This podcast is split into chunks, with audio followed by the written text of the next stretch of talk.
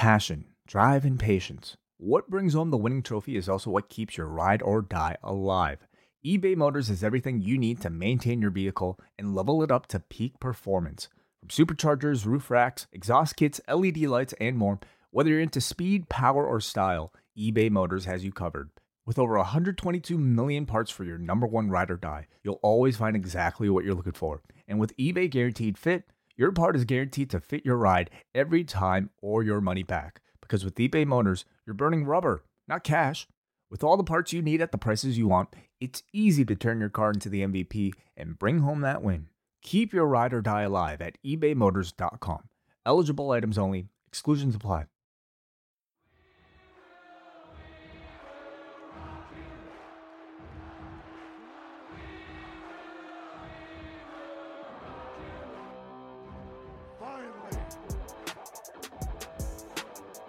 Daddy's gotta go to work.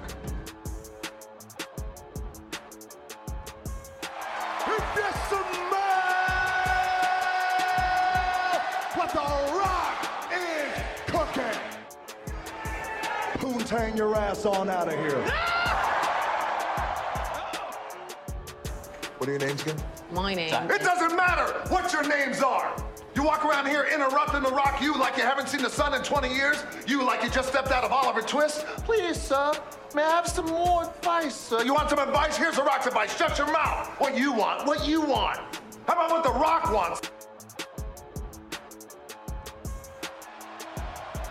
Allow me to reintroduce myself.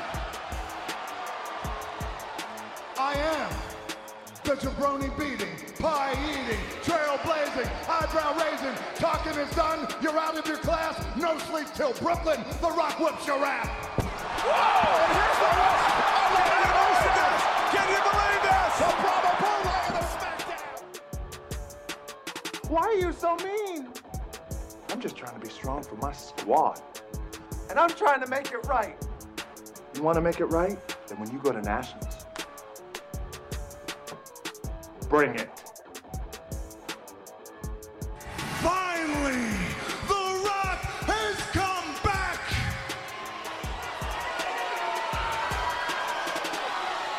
Home. What's going on, brothers and sisters? We are live on tape. Coming to you from Theater D, Row J, Seat 7. I am the Godfather, Nate Milton, and this is the Rocky Maivia Picture Show, the world's favorite pop culture and pro wrestling program dedicated to the genius of sports entertainer turned thespian, Dwayne The Rock Johnson. Now playing 2005's Be Cool. Have you lost your mind? I mean, how is it that you can disrespect a man's ethnicity when you know we've influenced nearly every facet of white America? From our music to our style of dress, not to mention your basic imitation of our sense of cool. Walk, talk, dress, mannerisms. We enrich your very existence, all the while contributing to the gross national product through our achievements in corporate America. It's these conceits that comfort me when I'm faced with the ignorant, cowardly, bitter, and bigoted who have no talent, no guts. People like you who desecrate things they don't understand when the truth is you should say, Thank you, man, and go on about your way. But apparently, you're incapable of doing that. So, Dabu, My bad, dog. and don't tell me to be cool. I am cool. All right, that was just a little taste, a little teaser, a little appetizer of the film we are going to discuss this week on the program. But I can't do it alone, folks. You know that. And since every Siskel needs an Ebert, every Ebert needs a Roper, and every Blaine needs a Twan, I've got a special guest in the theater this week, and, and I'm so glad this gentleman uh, decided to come on the program. He, he finally decided to stop hating. He stopped hating and he started participating. From the True North Nerds, welcome, friend of the program. You know him, you love him, all the postmarks out there. You've heard him on this network before. Brent Chittenden, brother Brent, how we doing, man? Ah, thanks for having me, Nate. I'm doing pretty good. Now, Brent, I know you know you are an encyclopedia, shall we say, of, of all things nerd, of all things geek, of all things sci-fi and superhero and fantasy and whatnot. And I know 2019 is a busy year for you, brother. You know, we we got the the Avengers dropping this year. We got Star Wars dropping this year. We got so many comic book and, and sci-fi and superhero properties dropping this year. But I would argue, sir, that the most ambitious film crossover ever created is Be Cool. Like I know Avengers had a lot of people in the movie. I know Justice League had a lot of people in the movie. Star Wars had a lot of people in the movie, Brent. But Be Cool has Vinnie Barbarino, Beatrix Kiddo, one half of OutKast, one fourth of the Kings of Comedy, conservative ass James Woods, liberal ass Danny DeVito, my man from Aerosmith, my girl from Entourage, five-time Teen Choice Award nominee Christina Milian, and of course Dwayne the Rock Johnson. And that just that just scratches the surface, Brent, of the people we're gonna talk about this week. Yeah, and like weirdly as well, like it's a Pulp Fiction reunion. Some would use the word reunion, some would use the word knockoff. well, well, it depends on which way you want to go with that too, because uh, I know Tarantino's read a lot of Elmore Leonard books. Mm. Before we get started, Brent, I always like to ask my guests here on the Rocky Maivia Picture Show how their relationship with The Rock as an actor first started. Because you know we're we're both wrestling fans. We know all about the, the greatness of the People's Champ in the ring. But in terms of the silver screen, Brent, when was the first time you kind of looked at Dwayne Johnson and was like, he's not just somebody playing an actor, he's actually somebody that can act? Uh I want to say the rundown, but if mm. if you think about it, kind of like what you and uh, and Brian Mann mentioned in your review, he's kind of playing himself a little bit in the rundown. So it may actually be this film because quite frankly, The Rock is the best part of this movie, which like uh, some of the later movies that you will get into uh, that may or may not be the case because Lord knows there will be some other bad ones that you have to review but in, in, this case it's it's definitely true and he he does a really good job with what he's given in this film. Unfortunately he is still still in this and it is not good. Yeah this movie is one and i'm, I'm kind of spoiling things a little bit here but when we get to our score at the end of the movie this was one of the films i had the most trouble rating because there are pieces and parts of this movie brent that i really enjoy but as a oh, yeah. whole, I don't know if it all adds up. yeah, no, there there are bits and pieces of this movie that are really good. Uh, especially uh, when we get to it, there's a part with Cedric the Entertainer that yes. I was surprised that, like, uh, like, wait, that guy, really? Okay, uh, all full disclosure, I'm, I've always thought Cedric the Entertainer is okay, but his humor has never really gotten me and and quite frankly uh, spoiler for those listening at home i'm a white dude from suburban suburban canada so like it, his i'm not his audience and uh, it's not it's i've never would never go to say he's not funny it's just he his humor isn't directed to towards me and my experiences right so, so you're saying a... you don't own uh, Black Honeymooners featuring Cedric the Entertainer and Mike Epps on VHS? Oh Lord, no, no, I do not. I had completely forgotten that existed until you brought it up. Yeah, that's that's how hot Cedric the Entertainer was coming off of Kings of Comedy. They rebooted the Honeymooners and cast him and Mike Epps. You know, to be fair, that's not a bad casting choice uh, uh, for that time period and for his the level he was at, I would have completely done that. Flip the script around a little bit. Because, like, what else are you going to do? John Goodman, I suppose. But yeah. one, Goodman probably wouldn't have done it. And two, it, like, yawn. Like, that's like, like, it, it's it's one of those things, like, kind of like that episode of The Simpsons where, uh, the uh, Bart's talking about the uh, the Simpsons movie, and mm. Homer's like, he's like, "I'll get John Goodman to play you," and Homer starts joking and like, "Too obvious should be Gary Oldman." uh, Gary Oldman surprisingly not in this movie. No, I guess maybe he he was out of town that day or missed the memo or something. But Mm. Well, speaking of out of town, we gonna step out of time a little bit right now, Brent. Uh, to be more accurate, we're gonna go back in time because it is time for the time warp.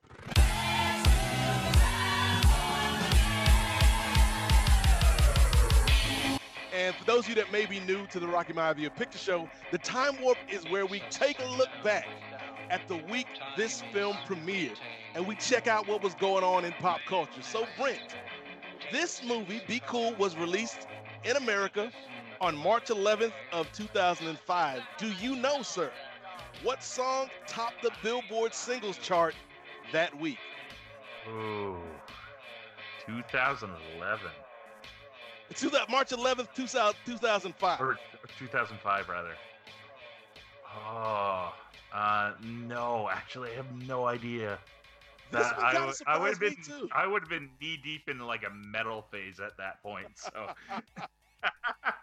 Uh, it was actually Mariah Carey, We Belong Together from The Emancipation of Mimi.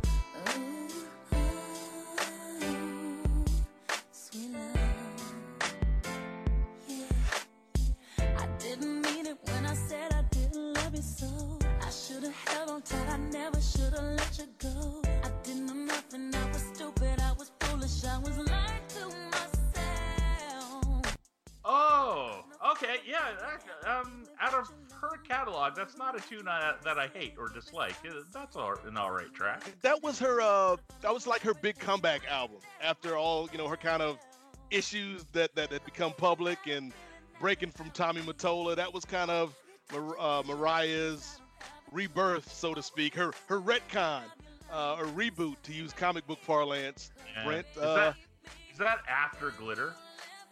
It's after Glitter, I believe, and it's also Okay. after that because that was when she went on TRL and, and had that Oh, episode. it- yeah, where yeah. So Glitter was kind of the start of.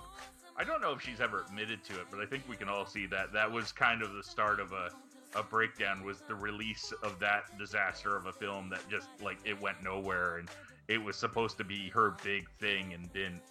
And then there was like the the TRL episode, and there was a couple other things I want to say around that time too. But okay, the, okay, that makes sense. though. this was like her reclaiming her throne as the the multi-octave queen of pop, I guess.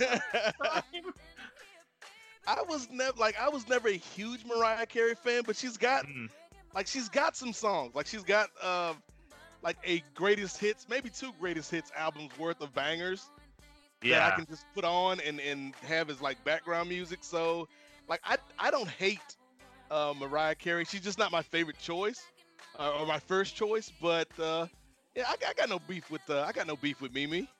yeah. No, it's uh, yeah. uh, Like, and I remember that song. I'm like, yeah, that, that's an okay, an okay uh, tune too. And I, I think that was around the time where she started doing kind of cool videos too, if I'm not mistaken. Yeah, well, it was kind around the time where she broke from Tommy Mottola and Yeah. just went like she got with all like the hot hip hop video directors.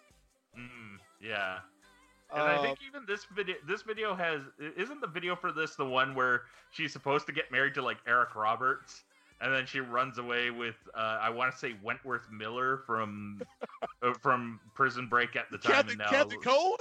yeah, yeah, and and you know a, a little bit against type too to a certain extent because uh, we know in his personal life, uh, Captain Yes. Cold is, is a uh, a gay man. So, uh, but uh, not saying they can't play straight, obviously. But it was one. It's one of those things that you look back on that whole video and there's like all sorts of kind of weird, interesting things going on. hey, if if The Rock can play a gay man and be cool, Wentworth Miller can play a straight man in the Mariah Carey Oh, video.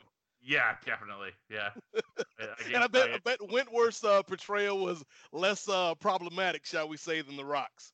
Yeah. Oh yeah. Yeah. so uh, that was where we were on the music charts back in 2005, Brent. Now let's get into the main event here. Let's get into our featured attraction, 2005's Be Cool, which was directed by F. Gary Gray, and that might be a name that rings a bell with some of the listeners because not only was he the director of Friday featuring Ice Cube, not only was he the director of Set It Off back in the day, but he was also the director of The Italian Job as well as Straight Outta Compton.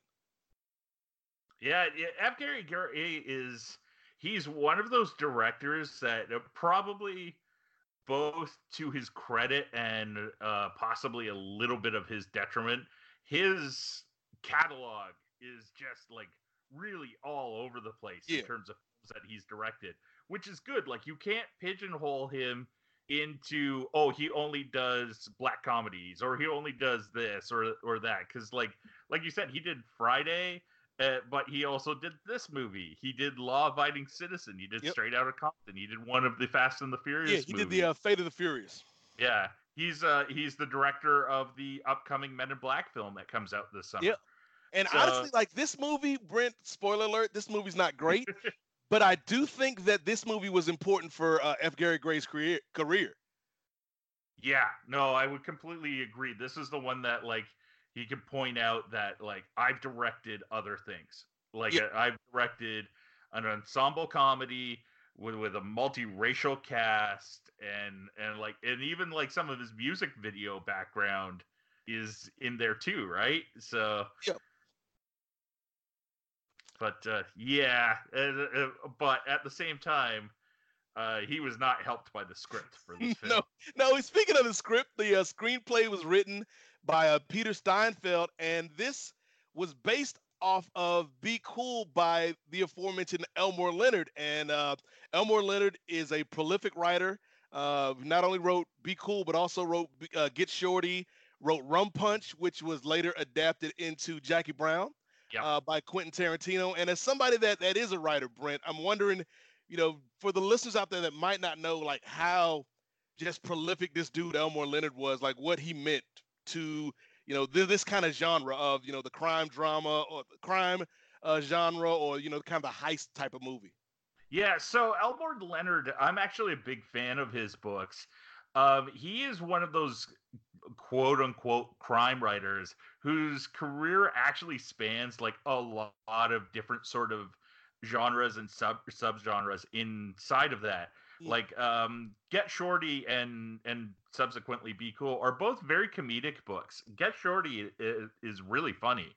Um, and it has like a little bit of a crime narrative within it but he's also the guy who wrote like uh out of sight and Yes. uh and as you said rum punch and a couple other things uh he wrote short stories that became other movies like 310 to yuma the Mm, the yeah. western that's an elmore leonard short story um one of his short stories is the basis for justified i think Yeah, yeah. So I read that. Yeah. I read that. Yep. yeah so and he's a he's a really good writer and with that diversity like his stuff has been adapted in many different genres the only uh, other author that i can always compare him to is a guy named donald westlake. And donald westlake wrote wrote similar like wrote a, a number of comedic crime books called the the dortmunder books. But on the other side of things under a pseudonym he wrote the the parker novels which uh, uh, Payback with Mel Gibson is roughly based off of one of those books, and there's a terrible Jason Statham Yes. movie that's also based off of one of those books. But we could do a we could do a completely separate podcast on that. We'll, we'll save that for uh we'll save that for Statham Cinema. Oh, oh, somebody, you better copyright that because that's a great name right off the bat. But yeah, Um, Elmore Leonard's one of those guys that's always being pulled from for source material. Quentin Tarantino is uh, like even the movies that aren't based on his stuff mm, are like definitely have some of that inspiration to it. Like it, you know, the some of the quippy, fast-paced dialogue is is kind of in line with how Leonard wrote. Yes, I would definitely get, owe it to yourself, particularly if you were one of the listeners that watched the movies along with the reviews and you sat through Be Cool. I think you owe it to yourself and the legacy of Elmore Leonard to watch, you know, maybe Jackie Brown or or uh, Get Shorty or one of his other uh, adaptations that that turned out a little bit better. Yeah, ja- uh, for the record, Jackie Brown's like my depending on the day is my favorite or second favorite Tarantino film. Mm. So and it's it, I think it's a little bit underrated too. Like it doesn't get kind of the the same uh, attention is certainly Pulp Fiction and maybe even something like a Django. yeah, no, definitely, it's it's one of those movies that um, I think when it came out, people were kind of underwhelmed by it, and now as the years have It was gone the uh, on, it was the immediate follow up to Pulp Fiction, wasn't it? Yeah, which like good luck on that, but Yeah. because that like not only was that a, a really good movie, it did financially very well, Mm. right? So you have to like follow that up, and it, it was a no-win situation. And he did Jackie Brown, which I think, it- like as time has proven, it's one of the more solid films in his catalog. Yes. Eh, Well, you mentioned following up Pulp Fiction, brother Brent. And boy, boy, did be cool follow up Pulp Fiction because this movie starred John Travolta, Uma Thurman, Vince Vaughn, Cedric the Entertainer, Andre 3000, Christina Milian, Harvey Keitel, Danny DeVito, The Rock, and a bunch of other people that I don't have time to read. The budget, the budget for this film, Brent, was $53 million. Can you guess what the box office was? Oh, okay. So, uh, yeah, I can because I cheated. Uh, I didn't think about that for the podcast. I actually have it written down in my notes. So, I, but I won't try and be a genius and say what it isn't by guessing. No, I looked it up. It's something like 120 mil, or uh, no, sorry, uh, 90 plus million, something Ni- like that. yeah, 95.2 million. Yeah. The millions. Millions. Millions of dollars. Millions of dollars. Millions of dollars. Millions of dollars. Millions of dollars. Millions of dollars. Millions of dollars. Millions of dollars. Millions of dollars. Millions of dollars. 95.2 million, which is a I think a lot of people look back at this movie because it's not the best film and they feel like it was a flop, but financially it did okay. Yeah. Um, Like it didn't uh, do it, it also depends on how much. but it did Yeah. it did it it it did better than a lot of his previous movies to this. and it depends on how much was spent on like uh the publicity Mm. department too because that's a i've i've since found out over the last couple years that that's a number that is never put in with the how much money a movie made or cost because um it can vary from time to time. And i believe it's also the way that hollywood uh kind of screws over filmmakers because no movie in hollywood ever makes money Nope, that movie didn't make money. Really? But it made this much. Yeah, but the, the publicity and the print ads and all that, that cost a fortune. Uh, you know what's what's interesting about this movie, Brent, and it's kind of harkens back to what Brian and I talked about on the first episode of the Rocky Maivia Picture Show. This movie is kind of a line of demarcation for Dwayne the Rock Johnson and his movie career okay. Because this is going to be the last movie where Dwayne Johnson is strictly billed as just the Rock. Oh, really? After Okay. this, he'd either be Dwayne Johnson or Dwayne the Rock Johnson, but this is the last movie where he's only identified as the Rock. Well, if you're going to burn a ship, I might as well burn the one with a lot of holes in it. And this is also one of the few movies that we've done so far. Actually, it might be the only movie we've done so far that is not a co-production with WWE Films. Yeah, that that seems to be about right. So I, I don't think Vince McMahon uh, was uh, too keen on lending his company's name to this particular this particular movie. You know what though? I wonder if it's they just couldn't for some reason. Because like, look at look at it from strictly on paper. I'm sure Vince saw like because Vince also like we know from people who have worked with him and stuff like that. Some of his references for pop culture are dated and old. But mm. I'm sure like you know seeing John Travolta on on the casting list and Harvey Keitel like those those names You- would you have, got like Vinnie Barbarino? You got one of the sweat hogs in this picture? God damn it, man! The guy from Mean Streets is in this film. Somebody get me Gabe Kaplan on line one. and now we're just dating ourselves. Uh, yeah, but Oh, but yeah, this this movie, Brent. Let's get into it, man, because this is just this is a movie that on paper I think made a lot of sense. You know, this is a sequel to Get Shorty, uh, a movie that wasn't like a super huge hit, but it was it was finally remembered. You know, it made a little bit of money. It was finally remembered back in 1995. So 10 years later, Yeah. you know, we still got the rights to this stuff. We got, you know, we we we got John Travolta signed on. John Travolta brings on uh, he brings Uma Thurman on board. It, it on paper it sounds like a winning formula, but as somebody who's seen Get Shorty, Brent, just in general, off the top, looking at these two films, where did Get Shorty get it right and Be Cool kind of go in the opposite direction? So uh, with Get Shorty, I think it was they stuck fairly close to the uh, adapted material of a book that was like it, it's basically a classic in Elmore Leonard's uh, canon. But uh, they it, they went in with kind of lower expectations. Like it, you can look at this movie now, like you can look at Be Cool and say, "Oh, well, it had Travolta and it had this, this, and this." Well, the, the the fact is with like Get Shorty, it was built around Travolta, yeah, but he hadn't really had that renaissance yet. Like that was just word on uh, the on Pulp Fiction was just really starting to get out there when he Yeah. would have signed up for this film, right?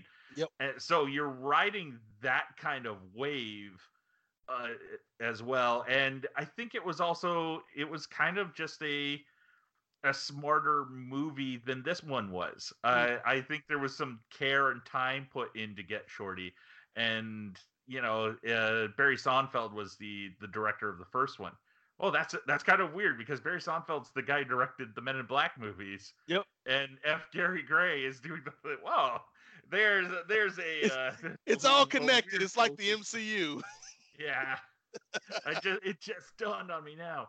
Um I think the I, and I think with that expectations were lower for Get Shorty. Mm, Then yeah. you fast forward to Be Cool and Get Shorty's a, a good funny film that's pretty tight and and it just like I, I don't know how to describe it other than the the pacing to it just kind of snaps like when it when it goes to these sort of intricate double crossing plot twists and stuff like that it's just like like click click click on get shorty whereas be cool it's like click and then you forget about that mm. and for later and it's not like one of those things like oh my god i forgot all about that plot point.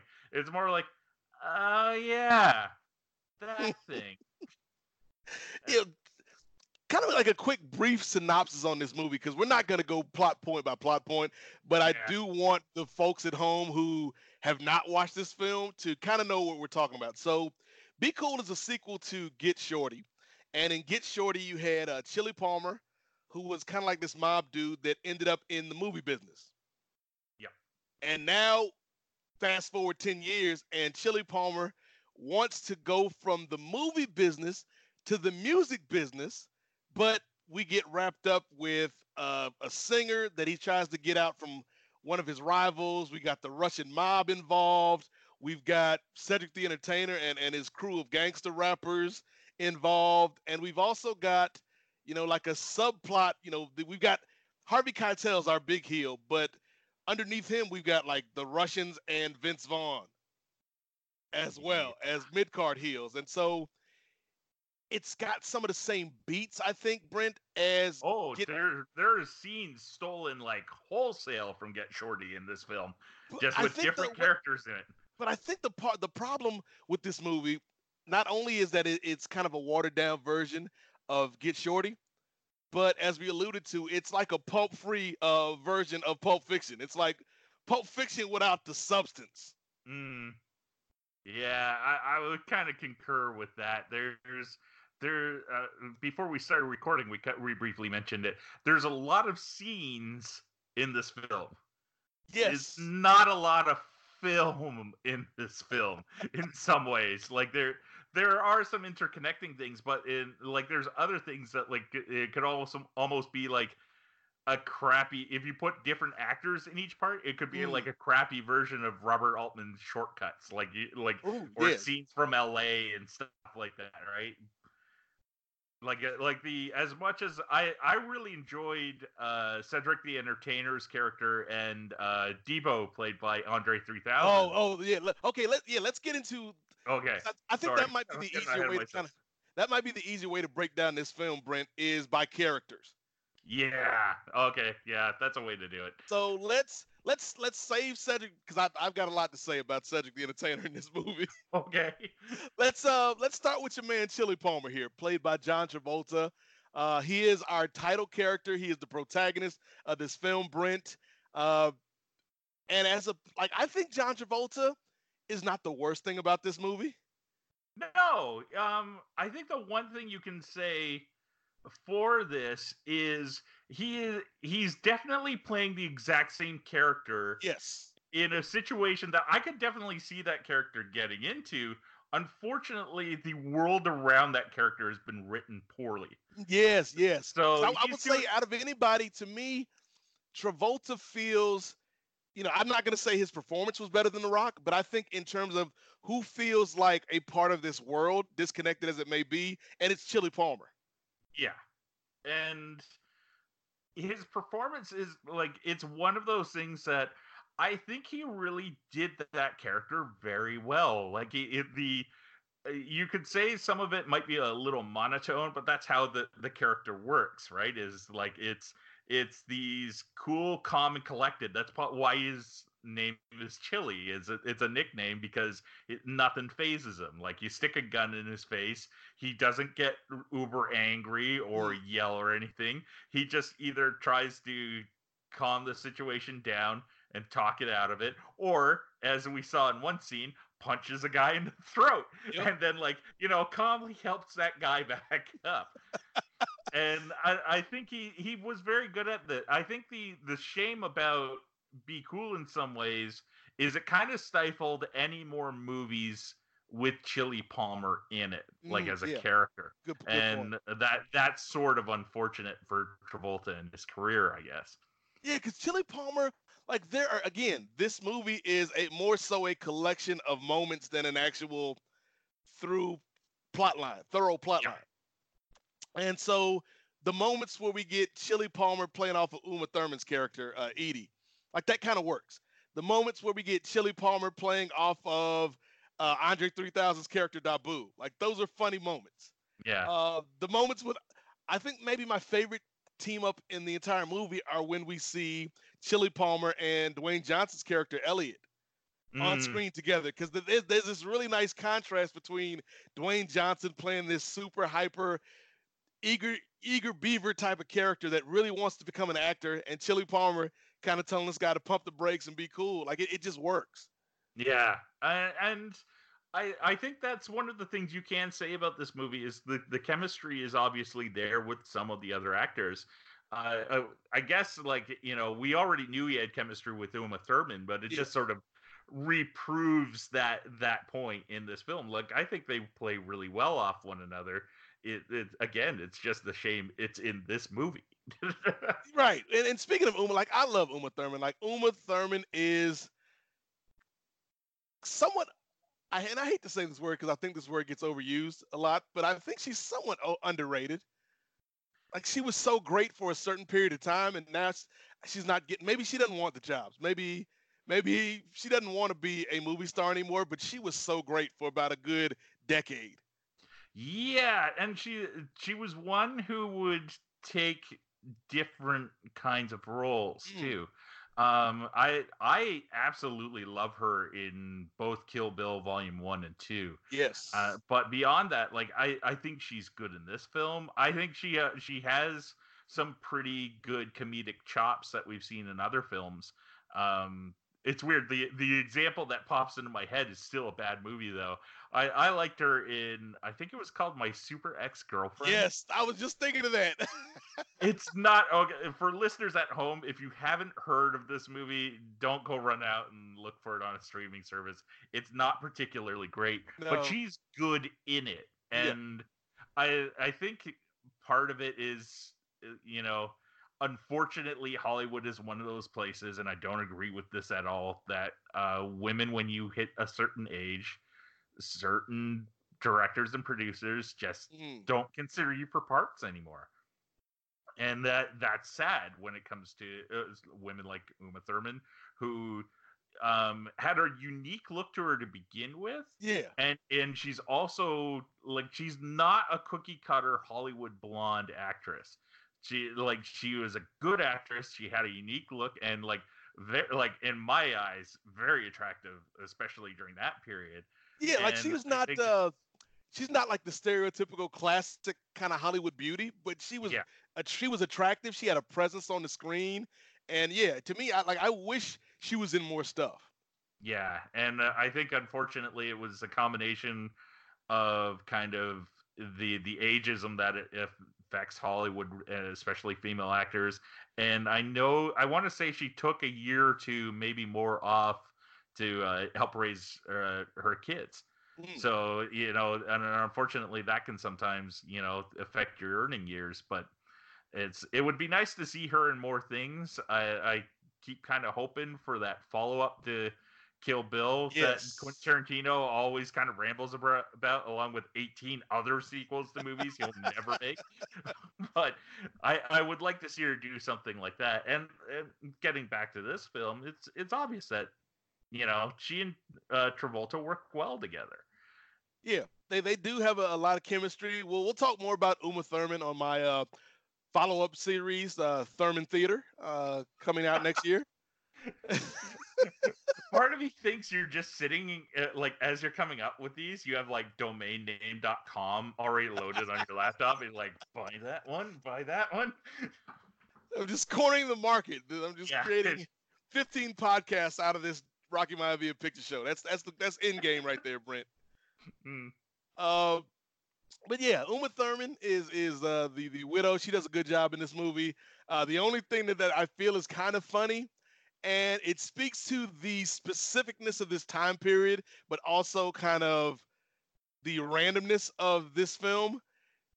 She's like a huge Aerosmith fan, which you know, woman of that age, that makes sense.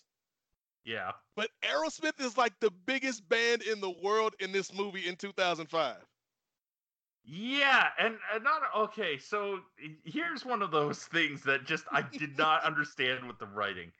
I I get that at some point somebody either I'm curious what came first. Either the cameo deal with Aerosmith came first, or did Christina Milian get her part first? Mm. because like uh, like or was that always intended to be like an r&b songstress or is that something that somebody decided they had to modernize that part like uh, within the music industry as that script went along because to me it makes no sense in no way like i have this really good r&b songstress you know how i'm gonna launch her career i'm gonna get her on stage with like one of the biggest rock acts of the 70s that, that- like and that's not me throwing shade on aerosmith they're a great band that, I mean, that's everybody knows, Brent. That's how Beyonce got started. You oh, know, oh really Yeah, somebody somebody saw her and she was performing at a Guns N' Roses show, and they were like, "We gotta have Oh. this chick." i forgot about that axl rose beyonce duet on sweet child of mine You know, remember that? It, it was amazing. Hey, to be fair though, and, and let's let's speak about Christina Milian here, because I think when she does what she does best, which is perform, she's Mhm. perfectly fine Oh, as yeah. Linda Moon in this movie. Like the duet with Steven uh, Tyler singing "Crying," like that's a good Yes. scene. Uh, the yeah the scene at the end of the movie where she has like her triumphant performance at the movie or music awards, whatever it is. I Like, think it's supposed to be the mtv music video awards That makes sense. there was something about how they were saying it just didn't sound quite right like it Like was that- like your dad trying to explain it to you Yes. you know what i mean Linda, I'm gonna book you for the MTV Video Televised Motion Picture Awards, huh? Hmm. Say what? But that like that scene at the end with her performing was good. but I don't really buy her as this once in a lifetime, once in a generation. You know, Chili Palmer compares her to Whitney Houston. Like I don't see that. I don't see Whitney. I don't see Beyonce. I don't see even like a Mariah Carey in her acting. You know what I mean? Like when she's just in the Moon, I don't see it. Well, did she? I I'm not entirely familiar with her. Did she do any films after this? Like, or I know she still has a, a singing career of some sort. yeah, but she still sings, and uh, I think she's in a, a bunch of TV shows now. But she Oh, was okay. in um the great uh, romantic comedy "Love Don't Cost a Thing" with Nick Cannon. Oh, okay, yeah. And like, I it's one of those movies that like I know I've seen. I can only just see the poster though. I couldn't tell you anything else about it, but I can see the poster.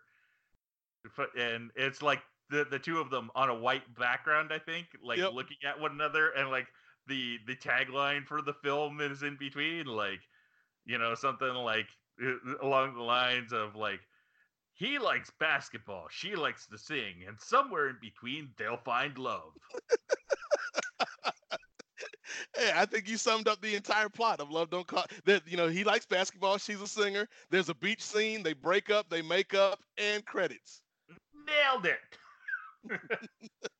Uh, but what would you think of her performance in this movie? Uh, she, she was okay. She basically playing herself. Uh, it was just like, and it's one of those things. Like again, I don't think her character is bad fit for this movie. Mm. If you don't do other things, like it, that's why I'm curious what came first here. Like, was it always an R&B it, sort of plot line to this? And Yeah. if that's the case, why the hell is Aerosmith in this movie? You know, like, like I uh, who would be the the like who would you have replaced Aerosmith with?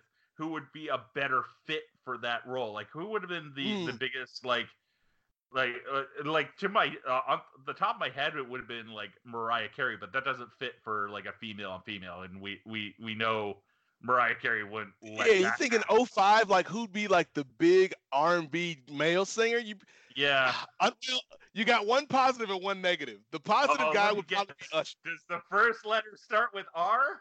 Negative guy, I almost like, you know what? She'd be good in the movie with. No, wait, he's canceled.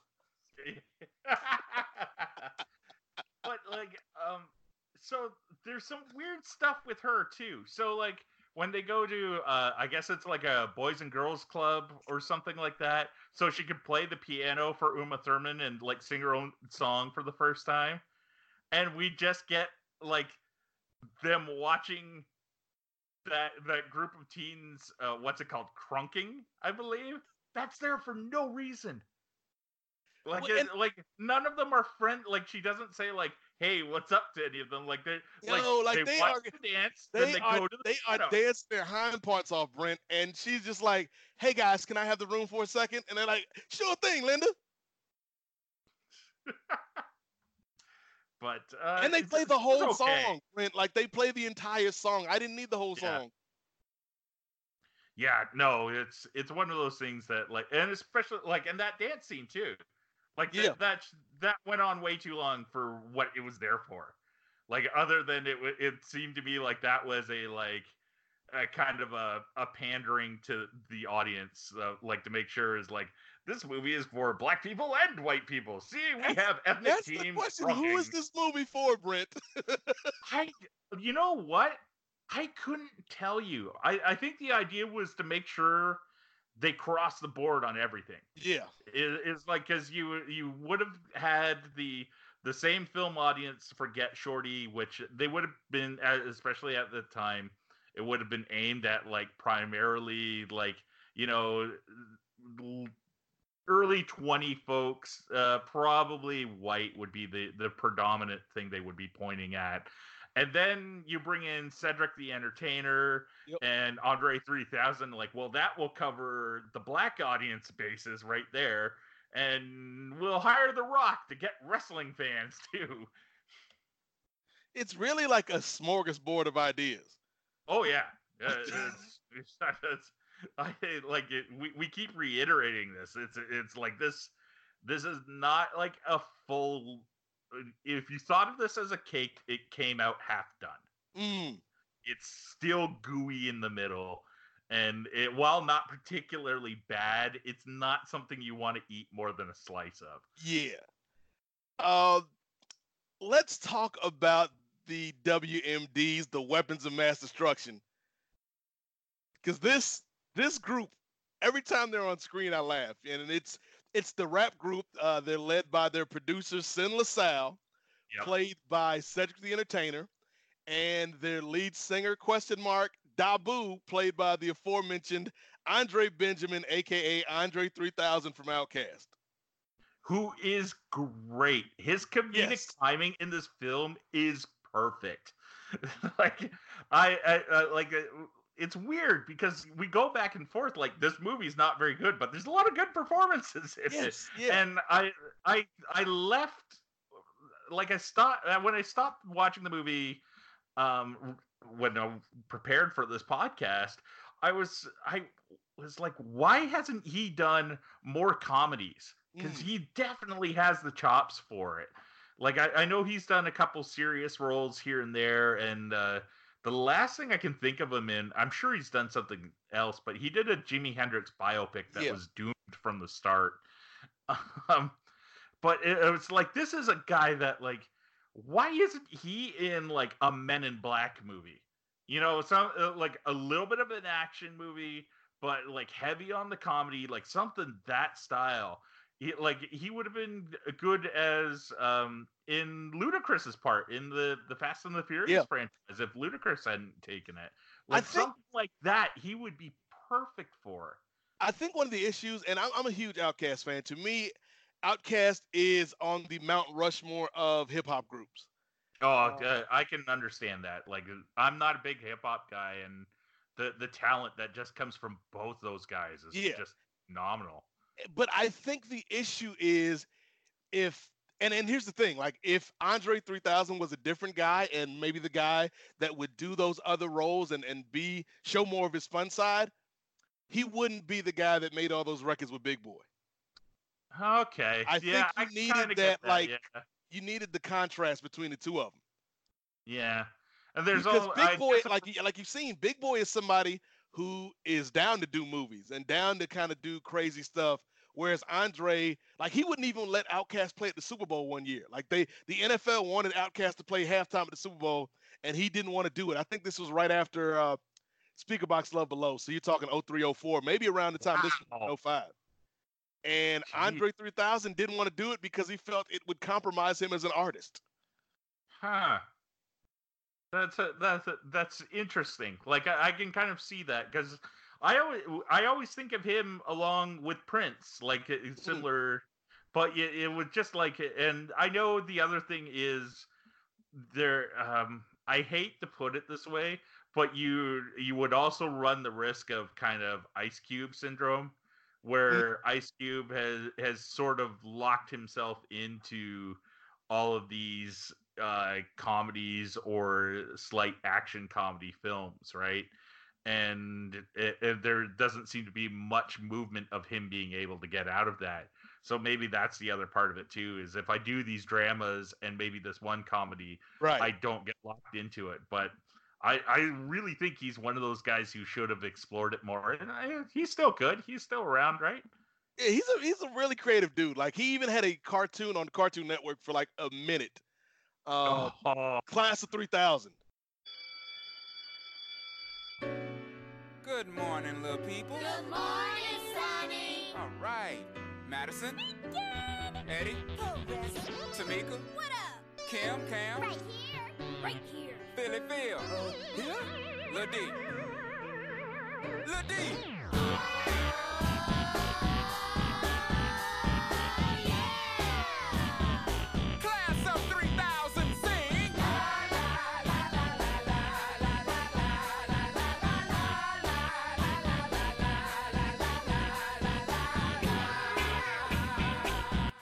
where he played a music teacher and each and he he made original songs for each episode which were great like the, the animation and the stories weren't that great but the the music for the show and just kind of his creativity was like yeah this guy could be doing a lot more i think he's one of those people that those artists that kind of get in their own head though Yeah. Okay.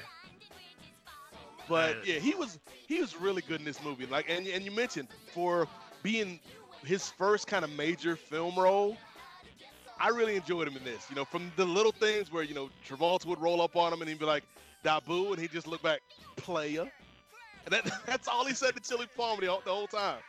Uh, I I really like the scene where he his gun accidentally goes off. Yes, yes, yeah. Because like- there's a running uh, there's a running kind of gag throughout the picture where he always wants to shoot people, like he's trigger happy, and so there's a scene where the uh, WMDs are at Edie's house listening to a record. They're listening to uh, Linda Moon's record, and Sin is thinking about you know how he can remix it and make it a big hit, and Dabu is uh, what is he? He's sipping tea Yeah. and he's got he's got his teacup resting on his on his gun.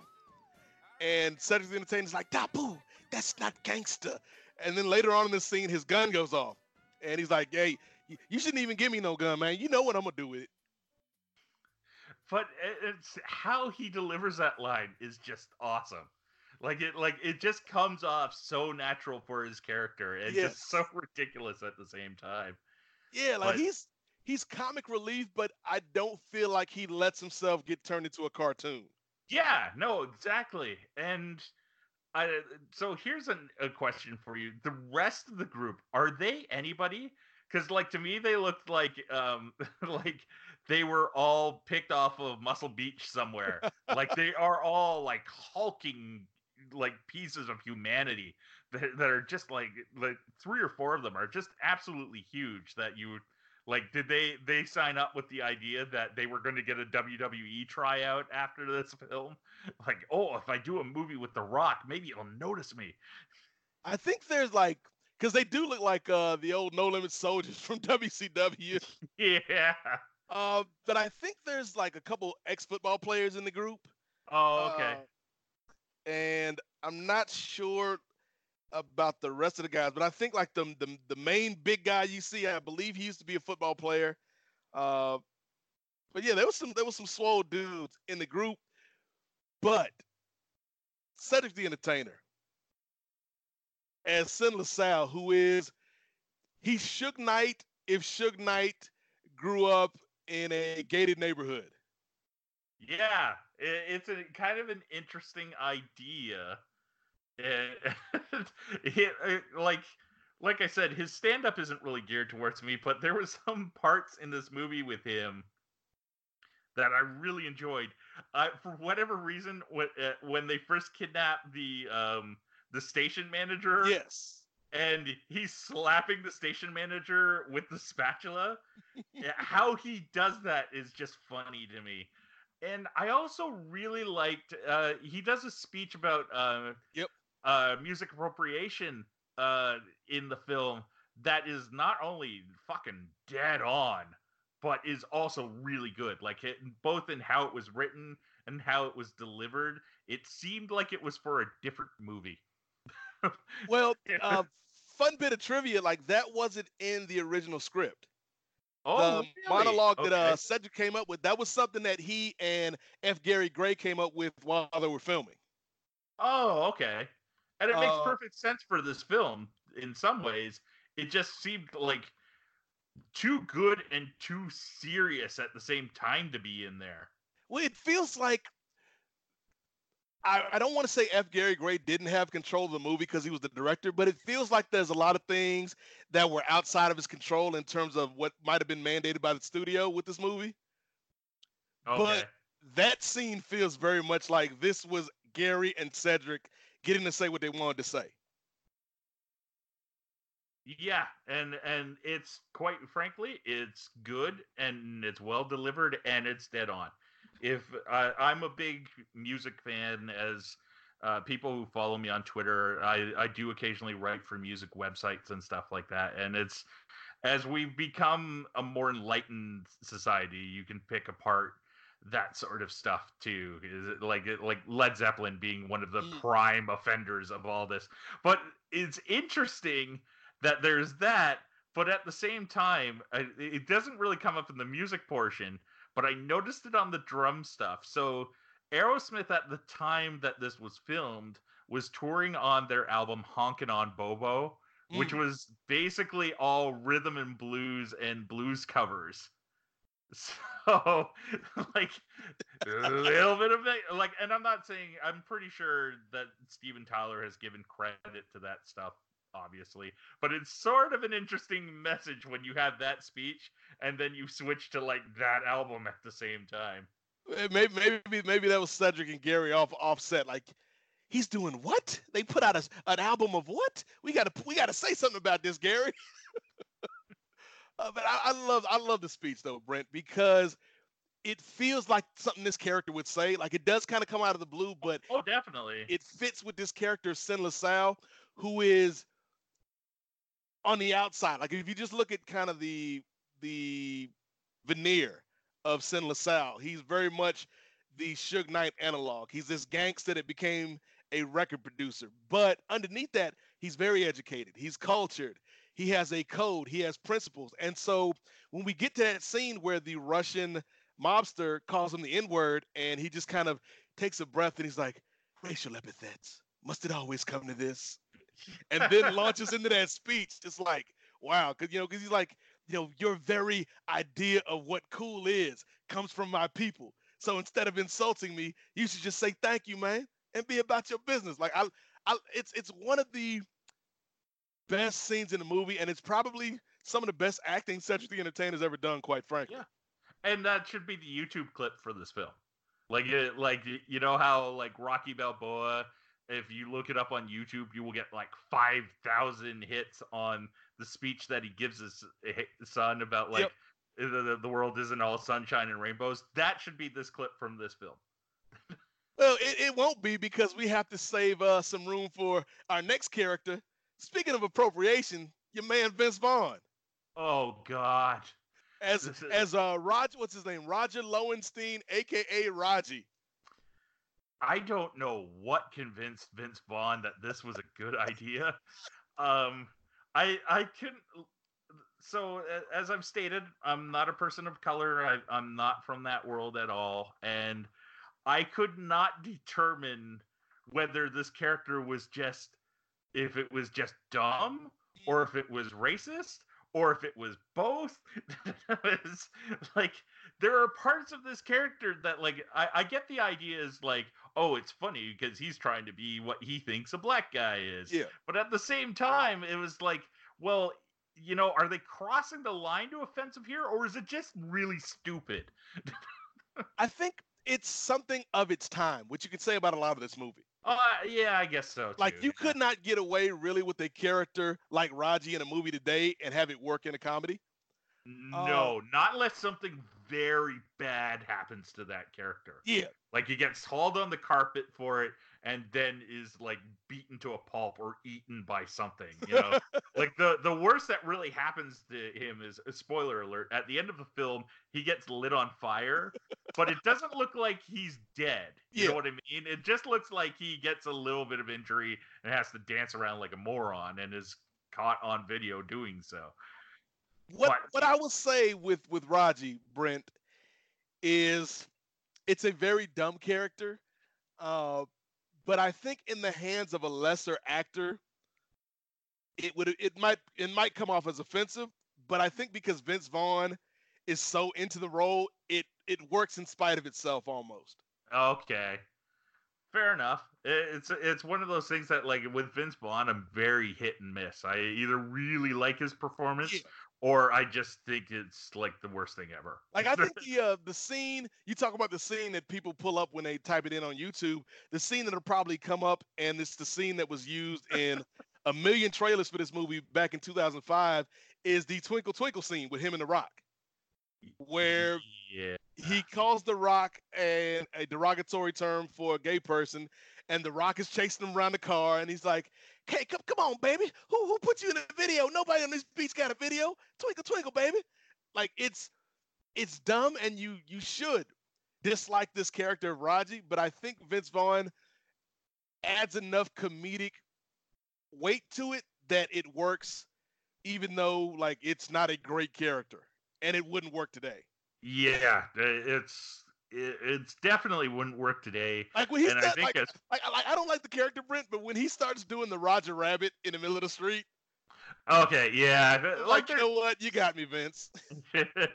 I can kind of see some of that stuff, and it's just it's one of those things that like I I think on a whole he is just it, it just that character just didn't quite work in this film.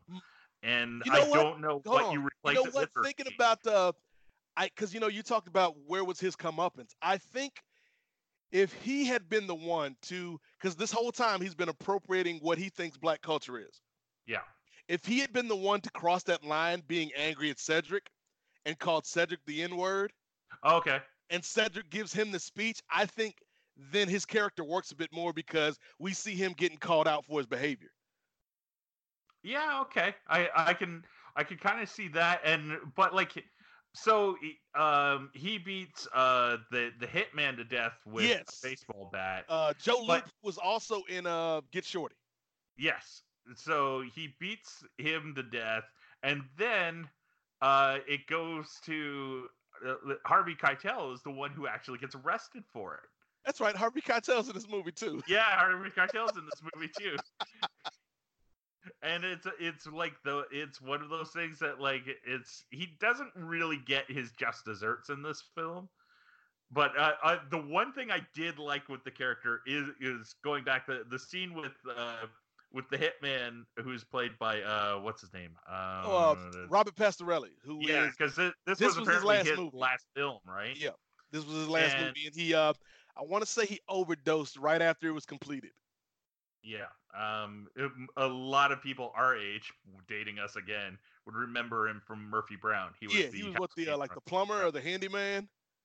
Uh, I think he became everything. Originally, he was there to paint the house, and then he just never left. He was like uh, your boy uh, Steiner on One Day at a Time. Like like what does he do? what is he still doing here? So the scene between him and Vince Vaughn. After he accidentally killed the wrong person, I did find that scene actually really good and really funny. it's just the like the what we do now is you owe me another five thousand dollars. Yep. Like, And he's just Why? sitting there chomping away on the uh, he's chomping away on the egg salad. Yeah. And, and it's like the egg salad like came in like a huge bowl for it too. It's like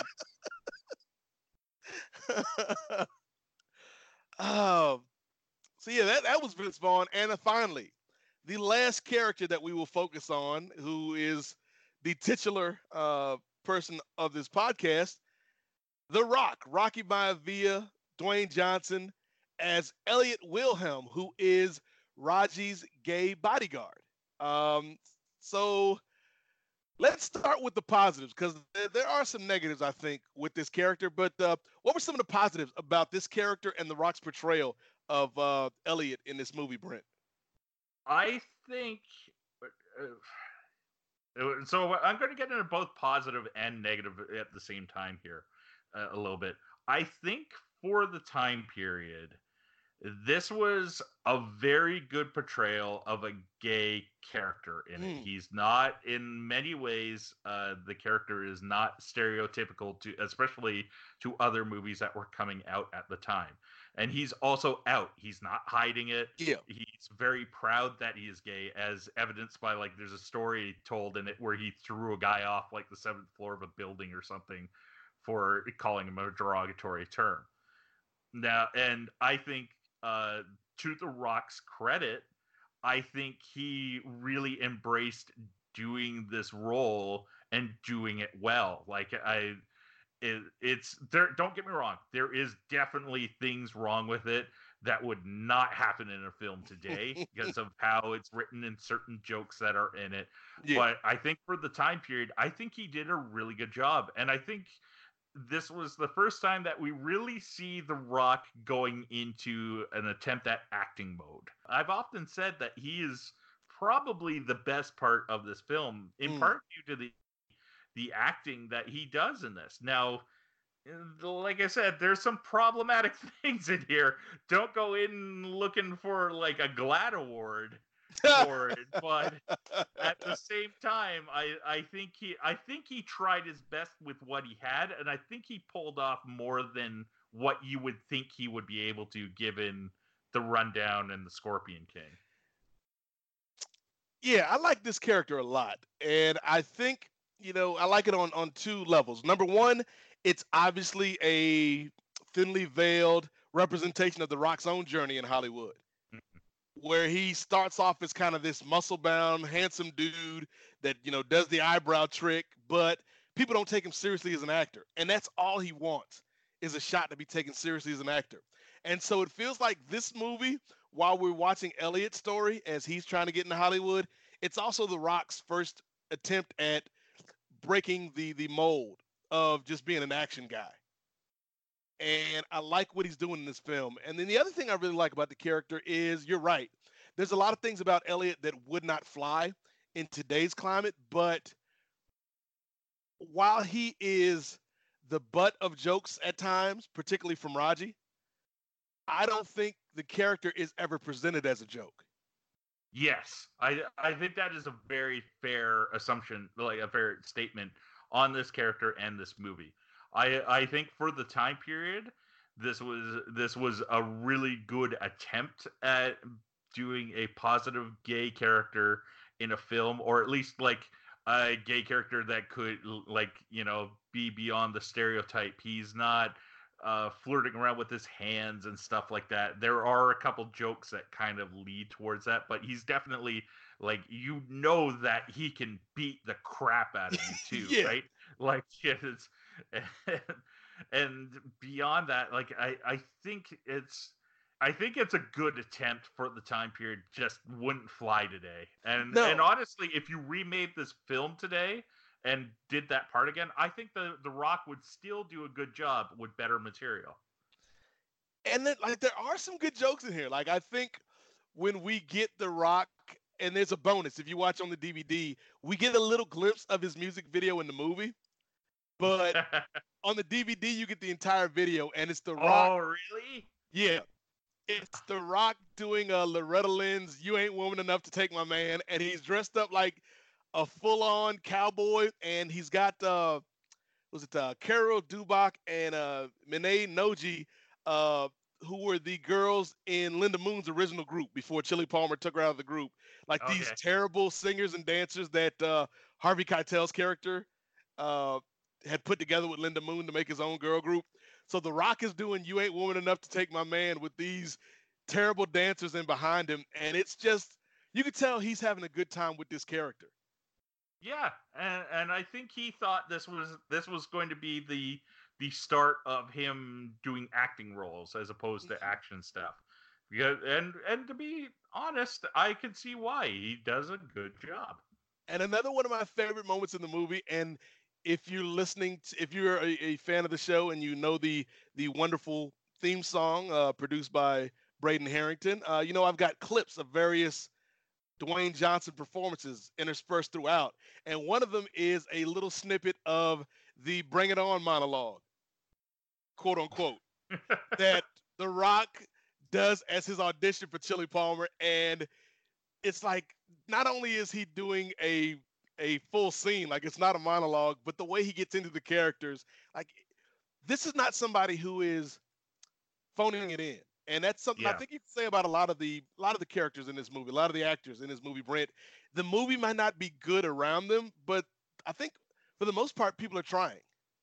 Yeah, and and it's one of those things that you never know until it's on the screen and you're watching it how a movie is going to turn out. There's so many moving parts and you know the director has a say his producers have have their says stuff like that that like it, it- what seems to be good at the time can turn into a mess very quickly. It's a, it's one of those things that I've always heard about films is even when you're filming something good, it, it can turn out terrible. But if you know you're filming something terrible, it will always be terrible. Like there's very rarely saving that. So it's like I think I think everybody signed up with this with the idea that they were making a good movie and probably during it thought it was going to turn out okay. Yeah. And for whatever reason, it just didn't work. I, I blame the Black Eyed Peas. Oh yeah, they're in this movie. They're one of the millions of cameos in Yes, when we have because obviously you got John Travolta and Uma Thurman in the movie, we've got to do a dance number, and so we've got them at this random nightclub dancing to the Black Eyed Peas. Yeah, so uh, oh, the Wikipedia page even has a section for all the cameos that are in this film, which include uh, Aerosmith, Wyclef Jean, Sergio uh, Mendes, who was playing with uh, the Black Eyed Yes. Peas, Yep. uh, Ge- Gene Simmons, Fred Durst, Anna Nicole Smith, and uh, Della Reese are all shown at various points in this film. I yeah, I think uh, Anna Nicole Smith and Della Reese were at the Lakers game because we had to go to the Lakers game for some reason. Yeah, so I, I believe isn't it Anna Nicole Smith with Danny DeVito at the Yes, on, on the Kiss Cam. And and the I assume Fred Durst and Gene Simmons are probably part of the MTV Movie Awards shoot. Uh, so yeah, the, the way the movie ends, folks, because I know you're on the edge of your seat trying to figure out how this masterpiece concludes. So the entire time, Raji has been withholding information from Elliot. Elliot, you know, is trying to become an actor. Uh, Chili Palmer's keeps saying he's going to get him an audition, but Elliot is is impatient, and so there's there's that one beef, and then we've got another beef between Chili Palmer and Harvey Keitel over the contract of Linda Moon. We got a beef between Sin LaSalle and Harvey Keitel over some royalties, I think, maybe. Uh, we got the Russians involved, and it all ends up with uh, Chili Palmer giving everybody a little bit of justice. You know, we, we get uh, Harvey Keitel gets arrested. The Russians get arrested by uh, Officer Debi Mazar. Uh, she's in this movie too. Uh, your boy Sin LaSalle gets to produce a record for Linda Moon, which becomes an overnight hit, literally. Uh, like they produced the hit on Monday, and Friday night she's at the MTV Video Music Production Awards. Uh, and then Raji is found out because in a, a move that seriously cements this movie in a time period, Brent, Elliot does not know how to operate his sidekick.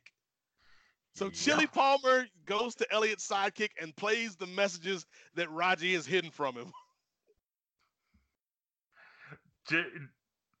I I did note that like they did plant that seed early on in the film with like him tr- with the, the Rock's character trying to figure out how to use his sidekick and Raji like uh, like you don't know how to use that damn thing and like like they planted that seed early and there is a payoff to it at the end.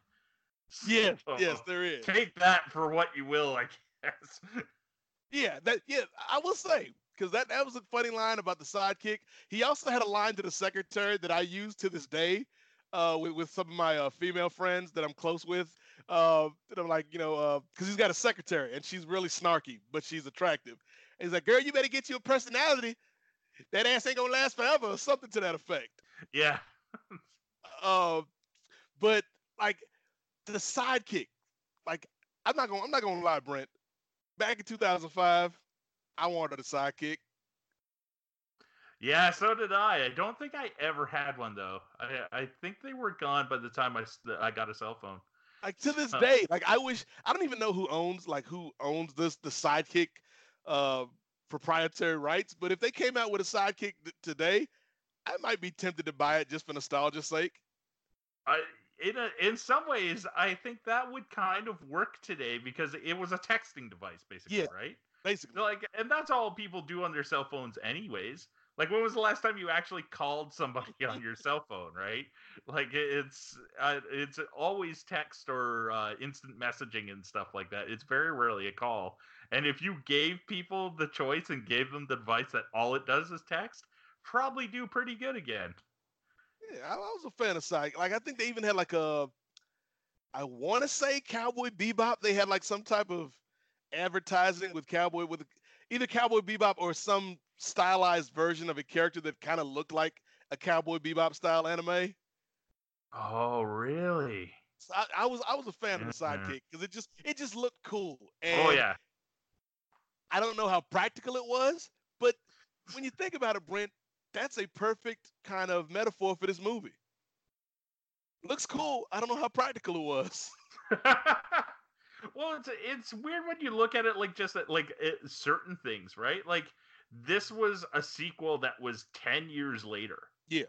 Yeah, you know, it's I imagine there was one of those things like and Hollywood sometimes works like this that uh, John Travolta signed up to do a sequel right away and for whatever reason it couldn't get done until 10 years later. Yeah. And I think in some ways probably 10 years late because it's like uh, there's weird things from Get Shorty that are hung over that you kind of wonder about. Like what happened to Renee Russo? Mhm. Like cuz she was the major love interest in Get Shorty and they were making films together. Like they were a production team for Yeah. the the movie i- in it, right? Yep. And the only hit we really get from it is um, the movie that uh, Gene Hackman was trying to make in Get Shorty, Mr. Lovejoy. We see a Chili sees a billboard of it with Gene Hackman's character Harry Zimm's name, like directed by Harry Zimm Yep. on there, and that's like the only real straight ahead reference we have to the other characters in this universe beyond him running into Danny DeVito. So it wraps up. Like we wrap up. Uh, Linda Moon gets her contract. She gets her movie award. The Rock somehow from a performance at the movie awards already has a movie in production because when Chili Palmer leaves, we see the billboard with The Rock's picture on there.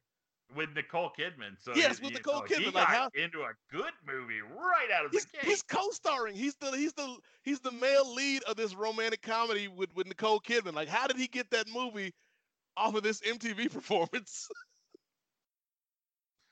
because he doesn't sing in this MTV performance. He doesn't really act. He does like a Polynesian style dance routine with a couple other dancers. And even that that was kind of cool to see see that too. I I Yeah. assume that it's somewhat authentic cuz I I kind of get the feeling that like The Rock is not going to joke around with that sort of stuff when it re- comes to his heritage, right? No, and, and we'll see as we go deeper on the run of this podcast with, with films like Moana, uh, with films like uh, Hobbs and Shaw. Whenever we get to that, that has that you know cultural influence from you know the Samoan side of his heritage. Yeah, Rock Rock is very careful when it comes to their the portrayal of that culture on the screen. So before we get to our ratings, brother Brent, do you have any other uh, opinions, thoughts, tidbits, questions about Be Cool? Um, if you want to see a better version of this movie, go watch Get Shorty. Uh, if you want to see a better rock movie, go watch The Rundown. Don't. I, I honestly like. If you do want to see his performance, uh, go in, like we said, knowing that there is some issues with it, and maybe kind of fast forward to his parts and the, the other couple scenes that we've mentioned but. I honestly couldn't recommend uh, on a whole this film. Well, there you have it, folks. We have talked about Be Cool for a little over an hour, and now it is time to get to the rating. It is time to find out where Brother Brent, where I, where you would rank this film amongst the pantheon of the Rock's films. And we have a patented five point rating scale here on the Rocky Maivia Picture Show. And it goes a little something like this. If you think a movie is five out of five, if it's perfect, if it's flawless, if it's something that you can watch anytime, any day of the week, it's a great one. If you think the movie is good, it's solid, but it's not perfect, it's a four out of five, that's the people's champ. If you think the movie is enjoyable, but it has flaws, that's a three out of five. That's a know your role. If a movie is bad, but it's not terrible, if it's bad with some redeeming qualities, that's a two out of five. That's a jabroni joint. But if a movie is irredeemable, if a movie is just bad, if it's dull, if you don't like it, if you can barely get through it, that's a one out of five. That is a rock bottom. So, on a scale of one to five, brother Brent, where would you rank? Be cool. Uh, I think if I was being honest, this is a two out of a five. Uh, this is a jabroni joint. Mm. Um, save for The Rock's performance, I think he did a really good job with this. I just think the the material wasn't that good on a whole. It's a it's as I said, it's a it's a half baked cake. It's gooey and not completely done on the inside and the out, uh, but from the outside it looks pretty good. So Mm. two, maybe two and a half. Okay, so two out of five, a jabroni joint from Brother Brent. All right, so you've heard me this entire episode talk about this is not a great movie, Brent. Yes. You've heard me I'm- talk about how this is a collection of scenes rather than a cohesive plot. hmm You've heard me talk about how this movie feels like sometimes we got cameos for cameo's sake. I This talked build about how- up is killing me. I, yeah, we got we got to build the suspense for the people. I talked about how this is a movie that would not work in 2019. I talked about how this is not as good a movie as Get Shorty, the original. But with all that being said, Brent, I really enjoy this movie. Like, there's something about this movie that I-. I will not fault you on that because I can kind of see see why. Like there there is like a weird sort of fun to this movie. Yes. But I I won't fault you on your, but I will kindly disagree with it. like I think this movie is a situation where the parts are better than the sum. I think that you know certain performances, certain combinations on the screen, certain uh, bits work really, really well. But as a whole, it kind of doesn't hold hold its form. It doesn't hold its shape. But it also is very time specific. Like this is a movie that is so early 2000s, so 2005 that it hurts. This is a movie that feels of that time. Like this is a movie that could only have been made in in that in that time span of you know two or three years, where you got John Travolta and Uma Thurman. You can build off of that Pulp Fiction nostalgia yeah. where you've got Andre 3000 coming off of one of the biggest records in hip hop history, Speakerboxxx of Love Below, where you've got Cedric the Entertainer, who still got some cachet from the Kings of Comedy, where you've got somebody like The Rock, who is the biggest star in professional wrestling, and he's still kind of a novelty at this point as an actor. And you've Mhm. got, you know, people like Vince Vaughn, people like Harvey Keitel, you know, people like uh, Robert Pastorelli, uh, even James Woods, who was in one scene in this movie, that are credible actors.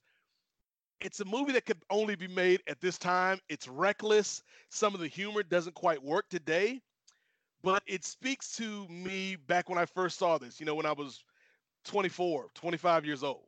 Hmm. And it fits and it speaks to a recklessness and a time capsule and a bit of nostalgia that works for me. Like I I, I own this movie on DVD, and if I'm ever down, there there there are a couple movies in my DVD collection, Brent, that will always get a smile from me. Uh, one is Black Panther, which is a new one. Mhm. Uh, two is Tropic Thunder, which is Oh, another. mo- okay, that's like, a good that's- movie. That's another movie though that I think could only be made at the time frame it was made. Yeah, that, I will agree. Uh, and and Be Cool is one of them as well. Like Okay.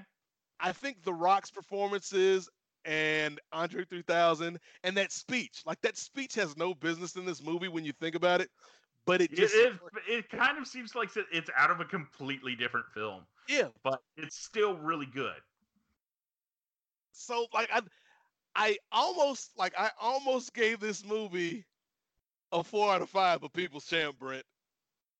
Cause I dig this movie so much. Okay.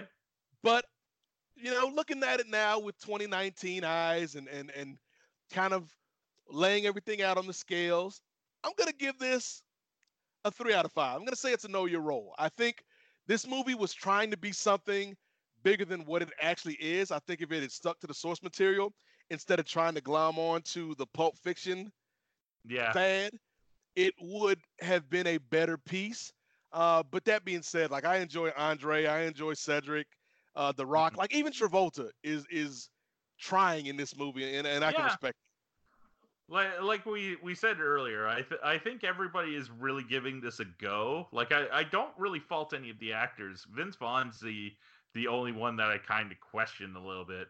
But beyond that like nobody's like even vince vaughn he's he's definitely trying a choice. Yes. it's not necessarily a choice that i like but he took an idea and really went with it. And I I think you could say that about all the actors. I think that is very fair. I think just for some reason this movie just didn't turn out good No, yeah, and I don't know what it is, but it's we talked about it for for like I said for over an hour. But there like there are bits and pieces that I really enjoy and quotes that I still use to this day. Like I got a friend uh, that's about my age, maybe a little bit older, and whenever you know he gets in a mood, like because we all get in, in in cranky moods every now and then, Brent.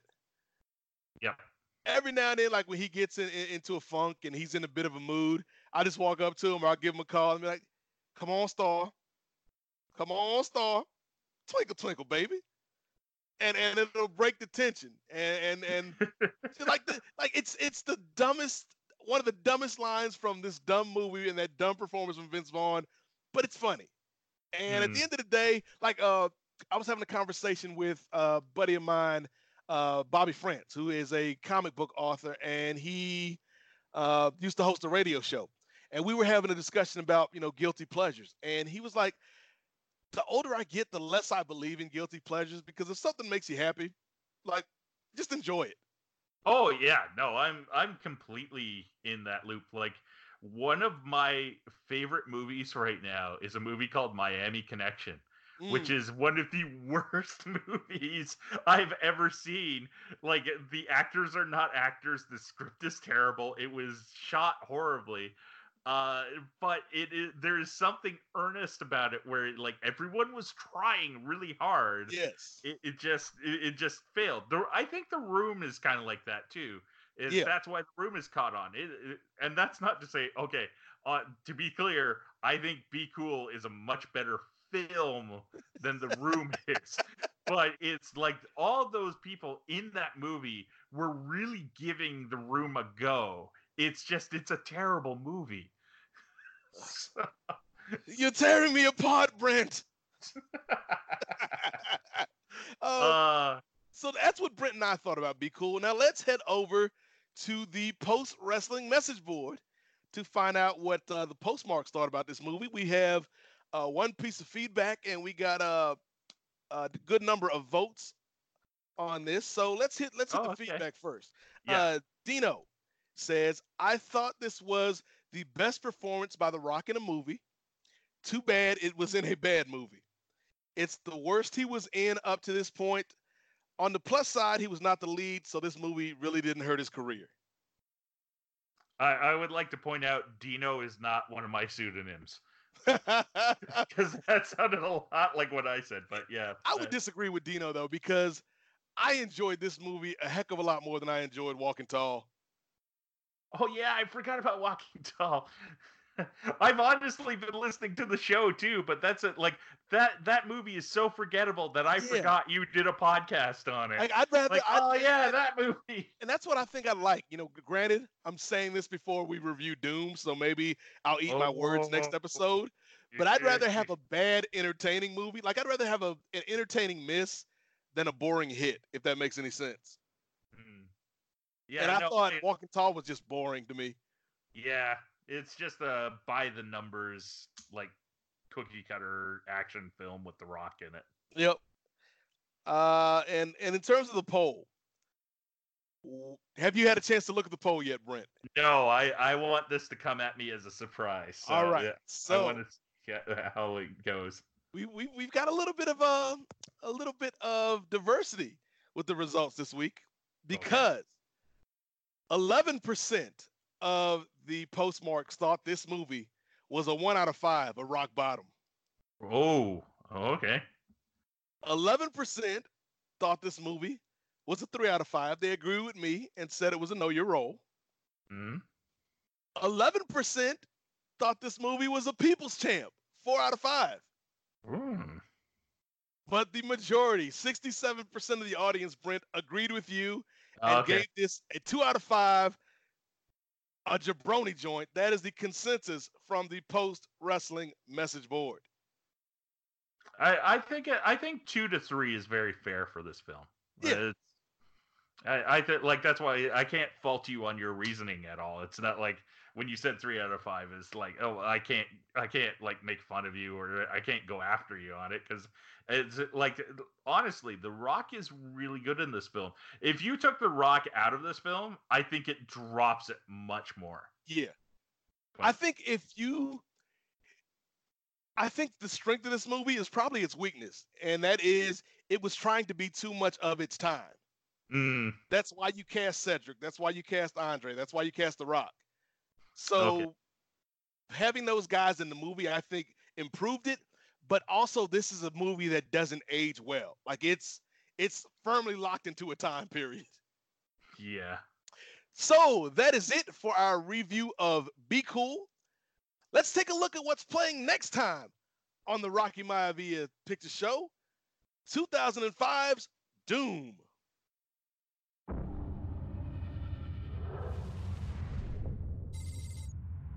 At a distant research facility, the final 10% of the human genome has just been discovered. And with it, all hell has broken loose. Now, a call for help has gone out. Game time. Listen up, man. We're going in hot. If it breathes, kill it. There's something coming up behind you. It's in the sewer.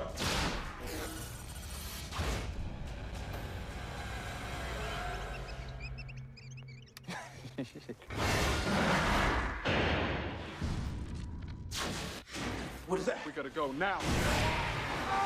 Evacuate, evacuate.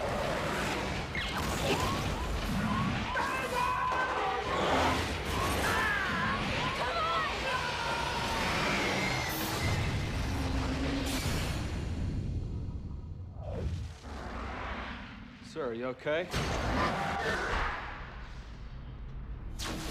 All right, Brent, that is what is coming up next. I don't know if I'm ready for Doom. I've, I've been dreading this uh dreading this review since I started this program. Uh Yeah, it's funny because I I messaged you uh, while I was watching this movie. It was like, oh, this movie's terrible, and uh, and then I like looked at like the next one's Doom, and like maybe I got off lucky.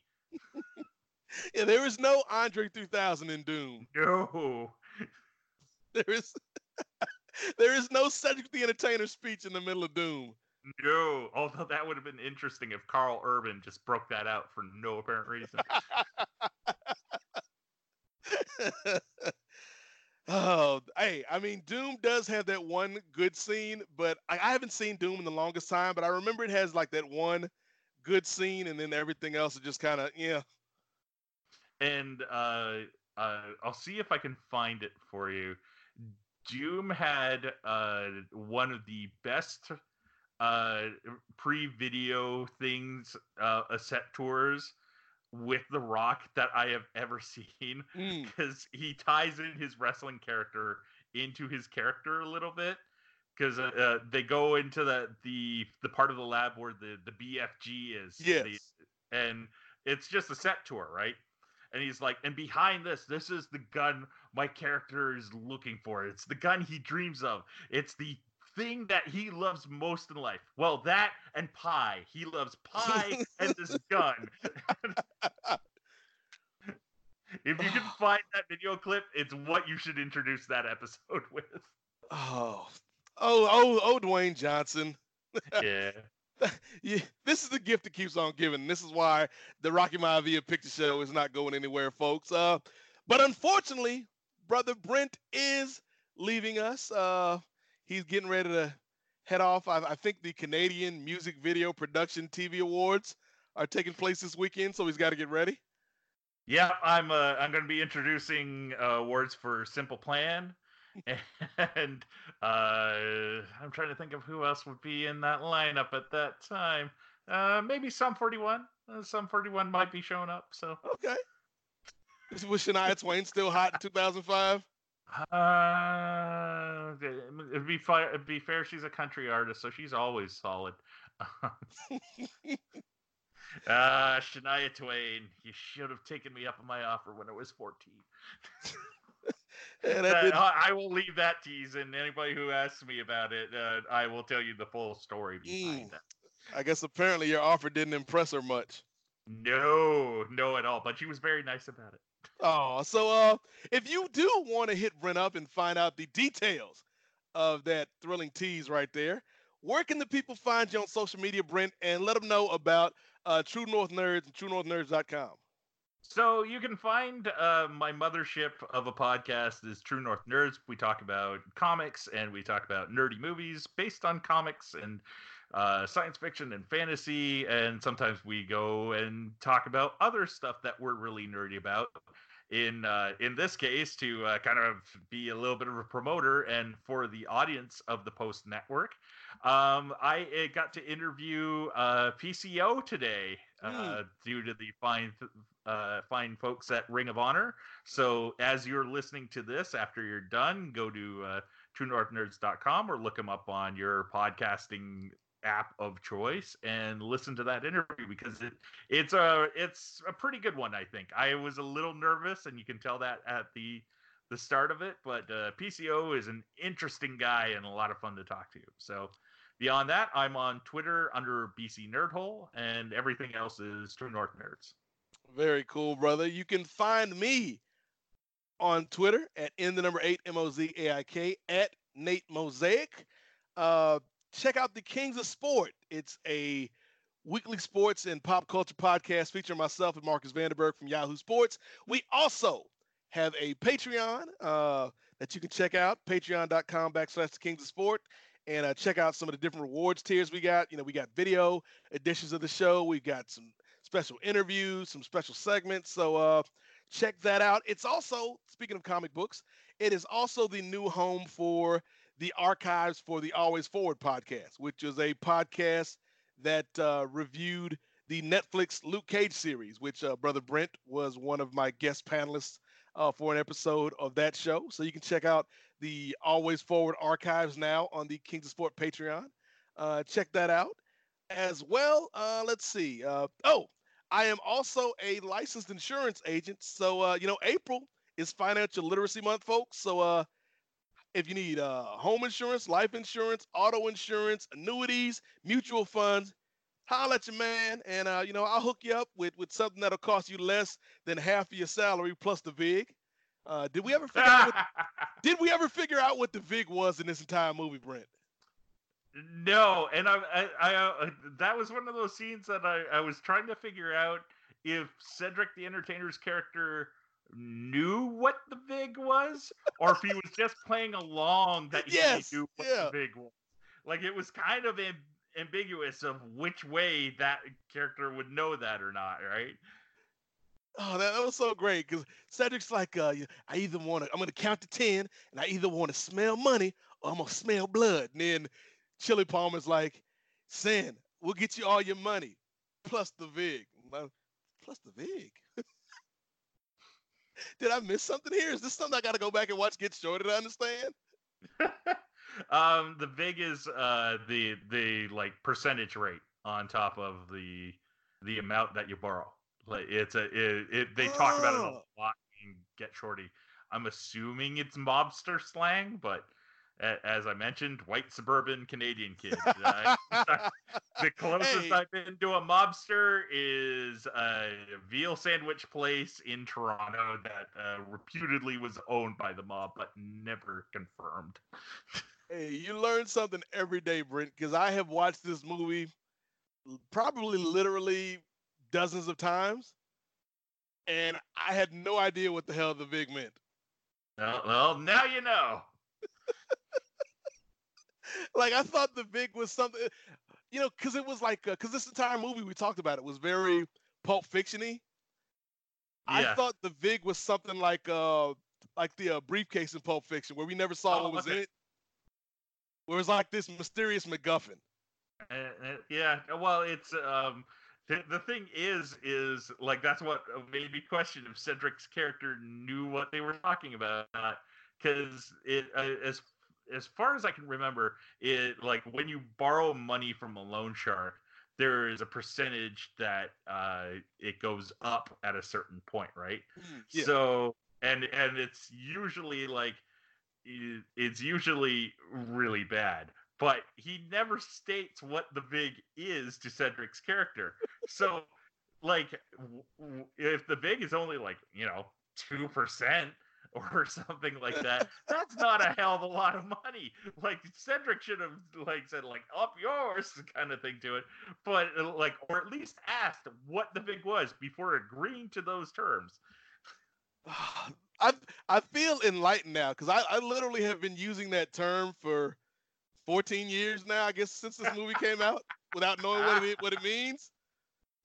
okay Like, like like if I borrow money from my buddy and I'm like, hey man, I'm he's like, uh, hey, when when you gonna have my money back? Hey, I'll have your money back in two weeks plus the vig. I don't know what the hell the vig is. It's just some something I heard from a movie. but at least you're using that in the right context you're, you're not and like and in this case again your friend doesn't know how much the vig is so really you're not lying to him Oh man, if I start a if I start a financial podcast, you know, like I said, now that I'm a licensed insurance agent and I'm getting into my finances now and, and like becoming more literate about money, if I ever start a money podcast, it'll be called Cost the Vig with Nate Milton. Uh, Uh, I'm not sure how well that would go over, but I don't know. I don't know. We're just look, we're just spitballing here, Brent. It's it's it's the same process I imagine that they used to come up with this movie. Like we're just throwing stuff against the wall. yeah, there we go. That that's that's a prime way of explaining this movie to somebody. Uh, but yeah, again, thanks to our brother Brent Chittenden for sitting in uh, for Be Cool this week on the Rocky Maivia Picture Show. I also want to send some quick props and plugs uh, to Austin James, Austin James Graphic Design. He designed the logo for this show, as well as brother Braden Harrington for the great theme music you hear at the beginning and the ending of each episode of this podcast. So that brings a close to this edition of the Rocky Mountain Maivia Picture Show. Like I said, we'll catch you back here next time to review the 2005 classic Doom. I don't know how forward I am looking to that, but uh, hey, we got to do it. I said we would review all of Dwayne Johnson's movies, and that includes the good and the bad. So, for Brent Chittenden, for everybody here at Post Wrestling, I am the Godfather Nate Milton.